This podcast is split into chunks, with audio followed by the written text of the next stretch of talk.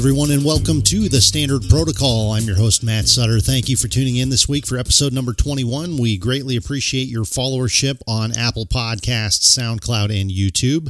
As always, the Standard Protocol podcast email inbox, standardprotocolpodcast at gmail.com, standardprotocolpodcast at gmail.com. We are early on in the year 2023 here, but we do have some big things on the horizon for the upcoming year. So we appreciate you being along with us for the ride. Uh, anything we can do to help you troubleshoot your problems, uh, get you on a better path for success, that's what we're here for. So feel free to reach out. And again, we appreciate you tuning in. With that, we will roll into topic number one for the week.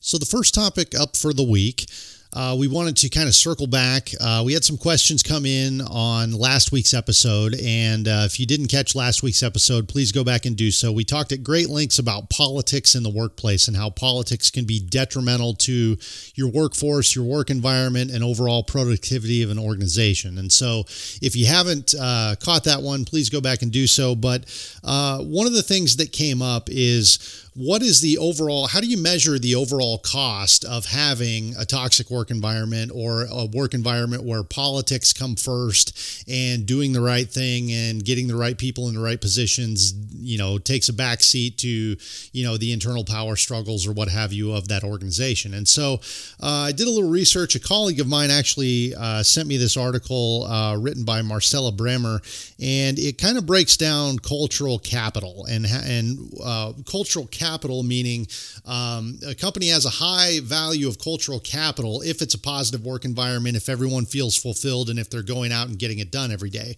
And um, one of the things that is quoted here in this article in an organization with a high level of cultural capital, misconduct risk is low, and its organizational structures, processes, and formal incentives are desired business outcomes are consistent with the firm's stated values. Unspoken patterns of behavior reinforce this alignment and drive corporate outcomes. So, in other words, you're going to have a higher level of productivity, uh, you're going to have a low level of misconduct, and you're going to have uh, the overall uh, business values and outcomes being met if people are fulfilled at work and if it's a positive work environment with a good culture. And so that, you know, to to a certain extent that that seems like common sense. Uh, but one of the things that this article does is it breaks down, um, you know, kind of how we how we measure things and how you know if, if you can put a price tag on the cost of not having a, a positive work environment. But um, in a culture with high capital, uh, these cultures go without hidden agendas, without bullying, without office politics, without gossip, without confusion, without unresolved conflicts, without blaming, shaming, sabotage, and so on. And um, these uh, the the elimination of those negative behaviors uh, saves a lot of money in the long run. And so, um, you know, you you uh, you look at organizations that are really struggling. Those are the ones that have high levels of absenteeism, disengagement, low productivity, stagnation, bureaucracy, exhaustion, etc. And those are the things that come with those negative work environments where things are largely driven uh, by politics and and by things that are uh, you know just not productive overall. And and and again, that's when productivity takes a backseat to the politics and things of, of a company. Um, incivility is one of the things cited in this article. Uh, you know, basically, uh, incivility meaning that that toxic work environment or that toxic work culture, and the um, the the the the consensus or the gist of this article is that uh, disrespectful behavior costs companies approximately $14,000 per employee per year due to lost productivity. $14,000 per employee per year. So if you look at an organization like the one that I came from, where it's about 730 employees overall, that adds up very, very quickly. And it doesn't matter whether you're dealing with, with taxpayer dollars uh, or you're dealing with a corporation and the bottom line, those uh, that that eats into your overall budget and your productivity. It, it, it eats into your bottom line so significantly that companies should be uh, doing everything they can to eliminate those negative costs uh, by by reinforcing those positive work environments and by eliminating the company politics. So uh, I found that interesting. That information is out there. There's a lot of studies on this stuff. Um, one of the things that that is cited, uh, you know, in that article that I referenced by Marcella Bremer uh, toxic behaviors and cultures. There are essentially four things that people cited as reasons for leaving a job. Number one is not liking a boss. Number two is lack of empowerment. Number three is internal politics. And number four is lack of recognition. And all of those can be uh, alleviated or, or I guess, uh, shored up a little bit by positive leadership at the top and funneling that positive leadership down. And again, that goes back to putting the right people in the right places to make sure your personnel are successful. So, you know, if you find yourself in that management position or that leadership role and it's your job to promote middle management, um, you have got to make sure you're putting the right people in the right places that are recognizing their employees they're not giving in to the internal politics. They're empowering employees and uh, just make sure that they're likable people that people will, re- will respect and want to follow at the end of the day. So, uh, that really, again, it seems like common sense, but obviously the statistics show that a vast number of companies out there and uh, even government organizations are not really adhering to these uh, simple common sense rules, in my opinion. And so uh, this obviously, you know, it uh, it it bears mentioning again this week. Um, you know, there's a Gallup poll that estimates that uh, active disengagement from a, a, toxic boss can cost uh, up to 450 billion to 550 billion per year in the U.S. economy.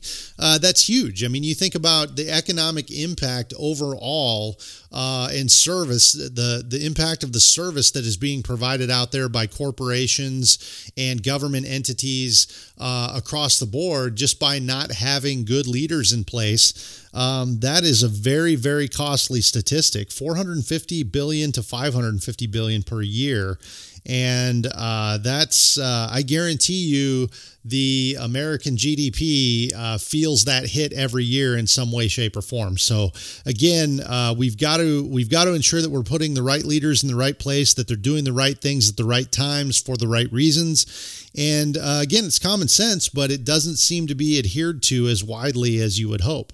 Um, there's also a statistic here workplace bullying is a rising topic with estimates that 25 to 50% of the workforce has been subjected to uh, workplace bullying, and that's I, I, would I would actually argue that that number is a little bit low. I think fifty percent is low. That's one in every two people. Um, I don't know. I, I I think that almost everybody out there is subjected to this in some way, shape, or form, and it starts day one when you're the new guy at a company, or when you're you know you're in an internship, or you're you're you're you know a young professional out there trying to find your way. You're often you have a lot of those menial tasks that are pushed off onto you because nobody else in the company wants to take care of them and you're treated differently than your older peers or people with more levels of seniority.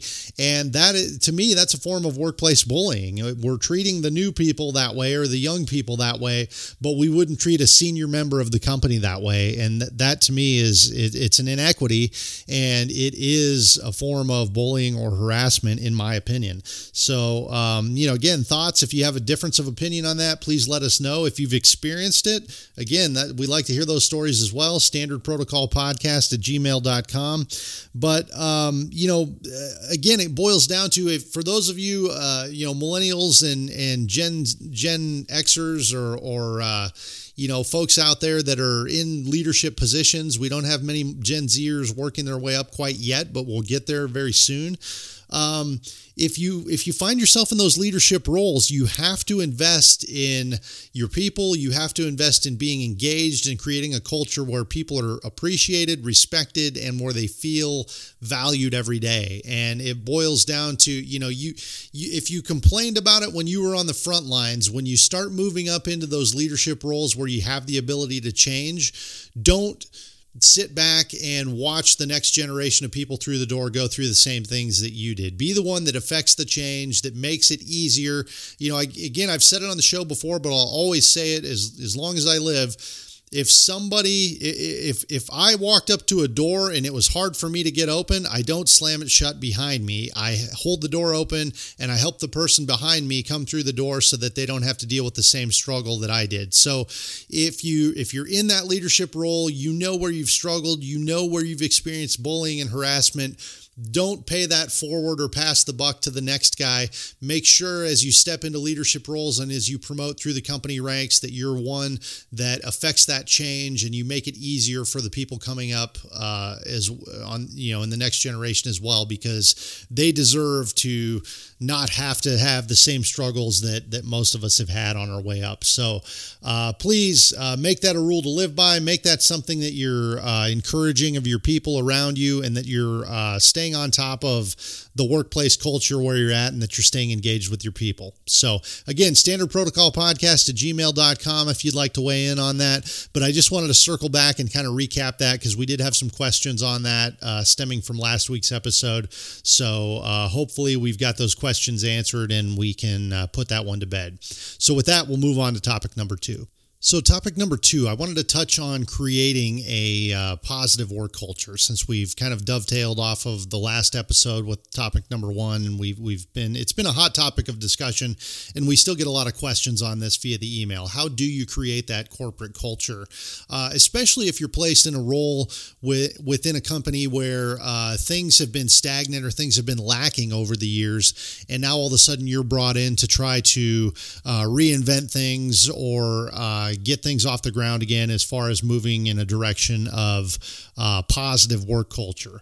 Uh, one of the things there there are third party companies out there that you can utilize to come in and do a corporate culture study, and uh, there are uh, you know several out there nationally. Uh, one that I've done a little bit of research on here recently is the Louth Investigation Team. They're based out of Indianapolis and uh, if you haven't been to their website, louthinvestigations.com, uh, I would I would encourage you to get on there and take a look at some of the things that they do. And it really is a, is a pretty stand up operation, uh, you know, based on uh, the research that I've done.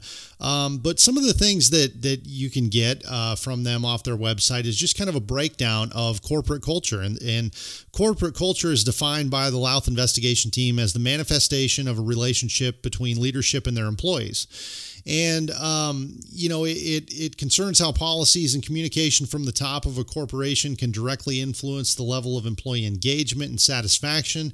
And that goes through all levels of the organization. So really if your leadership at the top is not communicating things well they're not engaged they're not uh, funneling things down that obviously leads to a lack of engagement amongst the frontline workers and middle management. It also um, you know just it, it, it leaves things up in in the air. And that's when you start to get that environment where goals and objectives aren't being met and the overall mission statement of the company is not being adhered to.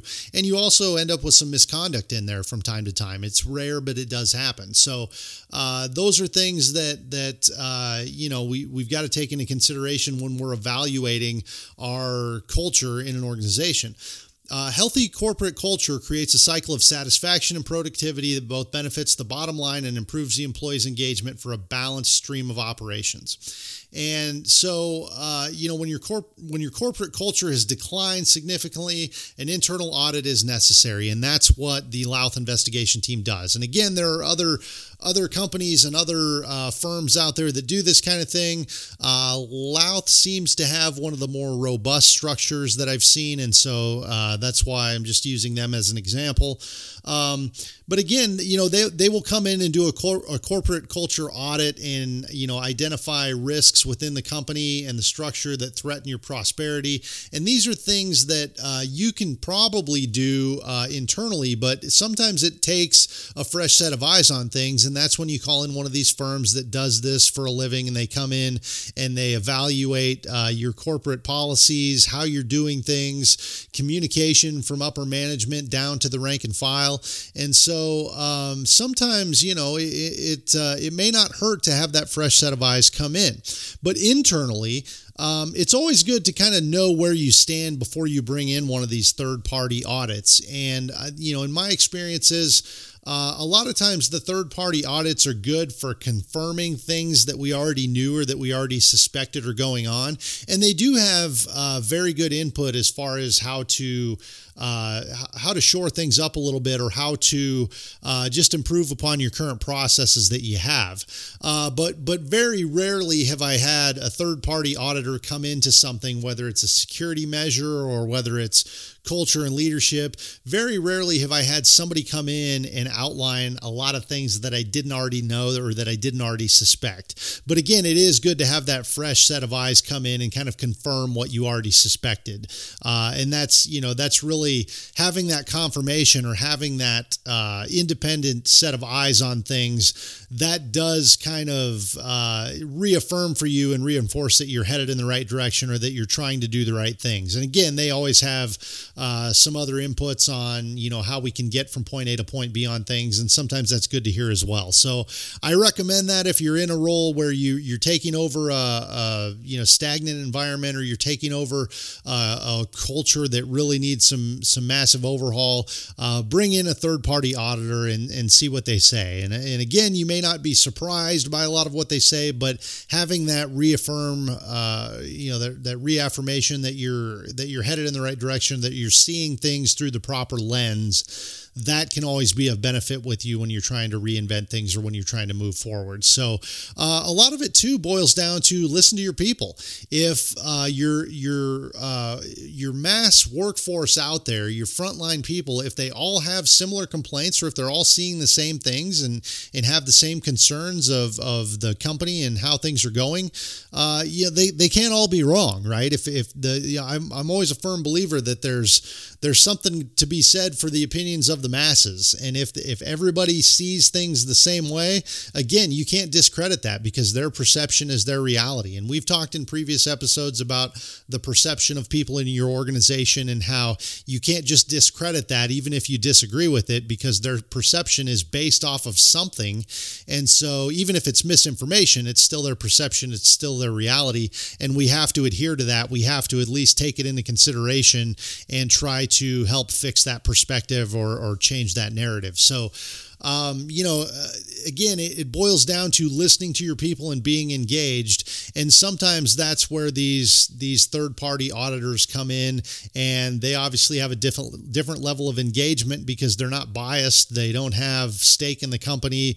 They just come in and and call it as they see it, and that can help uh, point you in the right direction if you're you know if you feel that your lens is a little bit clouded by uh, either your personal experiences or your personal relationships within the company. So again, that third party audit's not a bad thing, but as a leader, you should be in tune to some of those issues out of the gate to begin with and uh, you know don't be don't be surprised when the third party auditor points out a lot a lot that you already knew. So moving on to another topic here, uh, one of the things that uh, came up over the week, uh, another question that we got through the email inbox. Uh, how, how do we see accountability playing into a lot of the issues that we're seeing in the workplace across the board? And uh, that is a great question. And, you know, I've said it before and, and I, you know, I continue to believe this that accountability is everything. If we don't have people that are holding us accountable and we're not holding ourselves accountable, then pretty soon we we've created a culture of just anything goes. And that's when, you know, you have people that are, you know, using their work time for things other than uh, the company productivity. Uh, they're not meeting goals, they're not meeting the expectations. And again, when they have that downtime, that's often when misconduct takes place or absenteeism or, you know, whatever the case may be. And so we have to be cognizant of that and we have to hold ourselves accountable. If you're in a leadership role, the best thing you can do to hold yourself accountable and to make sure that, that everyone is, that, that there's a high level of accountability in your leadership team is promote people that aren't necessarily like-minded as you. They're not they don't think the same, they think outside the box, they have they come from different backgrounds, they have various levels of experience and they always have the ability to speak up and their their opinions and their feedback are, is welcome. Because if you promote people that are all like minded, pretty soon everybody's doing the same thing. Nobody's holding anybody accountable. And it's just uh, you know it, especially if you're on the wrong track if your leadership style is not necessarily getting it done and you've done nothing but surrounded yourself with people that think the same way that you are that has that has the potential to get off the rails very quickly. But if you have people around you that have different experience levels have different backgrounds and can tell you when you're about to head off the rails that is that's what's going to make you a more well-rounded leadership tree and that's what's going to hold you accountable and you're going to be able to hold them accountable because everybody is uh, leaning on each other to a certain extent to get things done as opposed to just one direction one thought process one mentality and that's the direction we're all headed because if you're headed in the wrong direction you're really in trouble because you don't have anybody there to tell you to stop and so that's the biggest thing that i think you can do as a leader insulate yourself with people that will tell you when you're, you know, naked on the balcony, so to speak, when you're the one out there that is uh, got an idea that everybody knows isn't going to work. If everybody around you is like minded, they're going to go along with you. But if everybody has different levels of opinion, they've seen things fail before, and they come in and they speak freely and they're they're welcome to speak freely, they're going to alleviate you from going down a lot of roads that you don't necessarily want to go down. So that was a question that we had uh, again through the email inbox. Uh, you know, accountability and how do we hold ourselves accountable?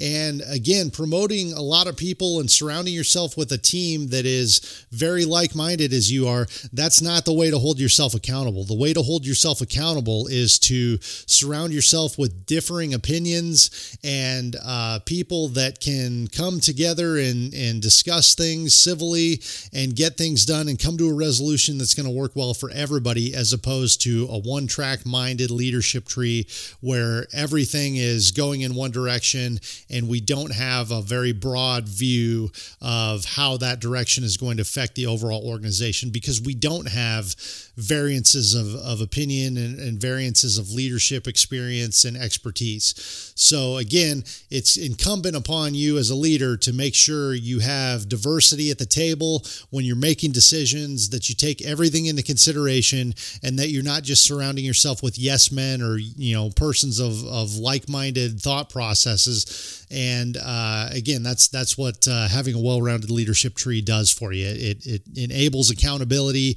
it enables uh, broader view, and it just enables more success uh, for the the the frontline workers.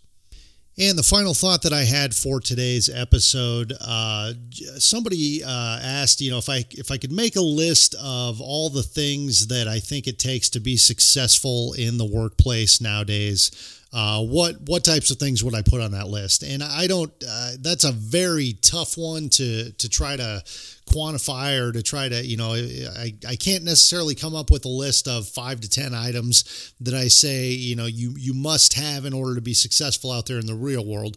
But after, after thinking about it for uh, a few days here now, uh, I, I do have a few bullet point items that I would throw out there for you to uh, take with you and try to live by these uh, if you're trying to get ahead in the workplace. Number one, uh, just operate with integrity. Be the type of person that is trustworthy, that people want to go to when they have a problem and they know you'll steer them in the right direction. And again, uh, that comes down to just doing the right thing on a daily basis and using that as your measuring stick. What is the right thing to do right now? And uh, again, even when you know you you don't think anybody's watching or you don't think eyes are on you, always do the right thing. That's that's a pretty simple rule to live by, I think. Um, the other thing that I will tell you is find mentors and role models. Find people that you want to work for, that you want to surround yourself with, and find people that have been successful because there's a lot that you can take away from their experiences. Uh, there's a lot that you can learn from the hard work that other people do uh, and how uh, you can, if you can instill some of those traits in yourself, that will make you successful in the long run. So there's a lot that you can take away uh, from your mentors and role models out there and people that you align yourself with. Uh, and on that topic, uh, I would also say surround yourself with uh, good people because if you surround yourself with greatness, that is going to help you exude your greatness as well. And that's going to help you be better. Um, and so, you know, try to cut out the negative, the negativity. Uh, don't allow, you know, if, if you have bad apples around you, don't allow those people in. Don't allow their thoughts and their things and the, the things that they do to try to cut you down. Don't allow that to come in into, you know, an interference role with what you're doing out there. Just surround yourself with good people. Take what you can from those good people and leave the bad people, uh, you know, on the back burner. Don't let that affect you. Um, but the last thing that, that I would say, uh, always embrace your failures. Uh, you, we all fail out there. It's inevitable from time to time, uh, especially as you're coming up in the corporate world or, you know, uh, in whatever position you find yourself in. You are going to have failures and embrace those failures. Don't run from them. Uh, take ownership in them, learn from them, and use them to build on. don't dwell on them to the point that it's unhealthy or that you beat yourself up over them, but just make note of them and make sure you're aware. Uh, always evaluate yourself, what you could do better, or how you could be more efficient, and take those things with you when you fail. And and you know if you're the type of person that can learn from your failures, you're going to go far because you won't be repeating the same mistakes over and over again. So those are just some items that I would put on my list if I were going to give you, uh, you know, pieces to, you know, rules to live by or things that are going to make you successful in the workplace. Uh, just be out there, do the right thing, surround yourself with good people, and you know, live with a purpose. Be out there trying to uh, get things done every day, and that's you know, you'll you'll go far if you if you go at things uh, from a driven perspective and a, and a, perspective of, of wanting to go out and get it done every day and wanting to be successful.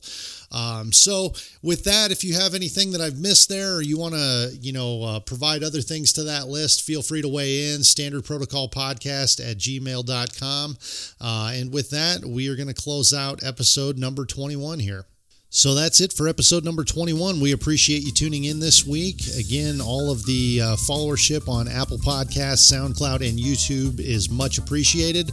But hit us up as we uh, roll through the next week here, standard protocol podcast at gmail.com. And with that, we're going to close this one out. Stay safe out there, and we will see you on the next one. Take care.